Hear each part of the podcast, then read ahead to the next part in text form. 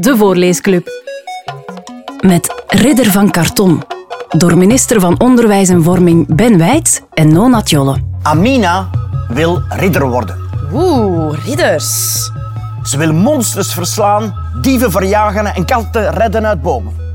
Zoals koning Arthur.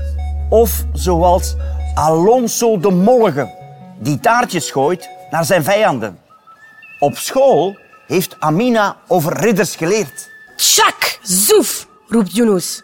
Ik ben ridder Alonso en Nino is mijn schildknaap. Amina, jij bent de prinses en je zit vast in een toren. Waarom zit ik in een toren? vraagt Amina. Ik wil ook ridder zijn. Jij kan geen ridder zijn, lacht Yunus. En, en waarom niet? Omdat je een meisje bent en meisjes zijn niet sterk genoeg om met een zwaard te zwaaien. Dat is niet waar, roept Amina. Kwaad rent ze naar huis. Uit de lade van de badkamerkast pakt Amina een schaar. Knip, plots komt mama binnen. Amina, roept ze, wat ben je aan het doen? Yunus zegt dat ik geen ridder kan zijn. Als ik mijn haar kort knip, dan lijk ik op een echte ridder. Mama lacht.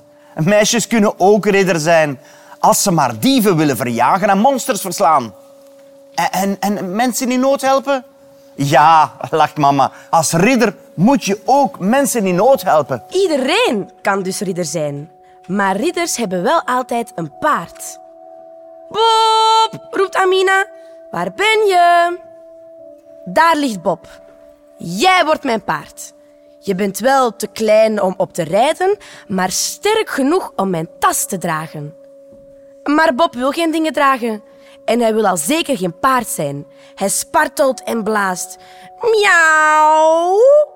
Dan maar een ridder zonder paard. Amina pakt een van mama's breinaalden. Want alle ridders hebben zwaarden. Ze gaat naar haar kamer en houdt de breinaald hoog in de lucht.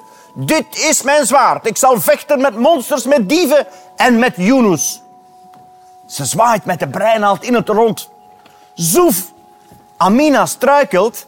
De breinaald belandt recht in de buik van Beer. Oh nee, dan maar een ridder zonder zwaard. Amina gaat naar de zolder. Daar liggen een heleboel dozen. Met plakband en schaar maakt ze van de dozen een ridderpak. Alle ridders hebben een ridderpak. Amina doet het pak aan, waggelt de trap af en gaat naar buiten. Wauw, Amina, je hebt een ridderpak, roept Nino. Dat is helemaal geen ridderpak, zegt Yunus.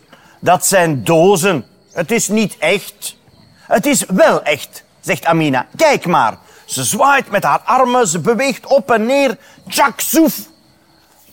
Maar wat nu? Het karton scheurt. Het ridderpak valt uit elkaar en Amina valt pardoes in het zand. Yunus lacht. Waar is je lieve prins nu, Amina, om je te redden? Yunus doet Amina na.